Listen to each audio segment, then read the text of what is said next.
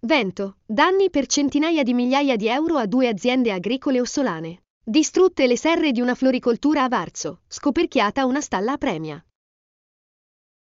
Consegnate le borse di studio alla memoria di Ettore Tibaldi. La cerimonia a Domodossola, nella sala storica della Repubblica Partigiana. Verbania. Avanza il cantiere Eurospin in Viale Azzari. Si cerca personale per l'apertura del punto vendita. Riciclo dei regali di Natale. Secondo un'indagine col diretti lo farà un italiano su quattro. I cacciatori ricorrono contro l'ampliamento del Parco Nazionale della Val Grande. Il comprensorio alpino Vicio 1 ha presentato istanza al TAR contro l'ingresso dei comuni di Verbania, Mergozzo e Ornavasso nell'area protetta. Autocarro si ribalta tra Pieve Bergonte e Migiandone e perde il carico di legna. Intervento dell'autogru dei vigili del fuoco.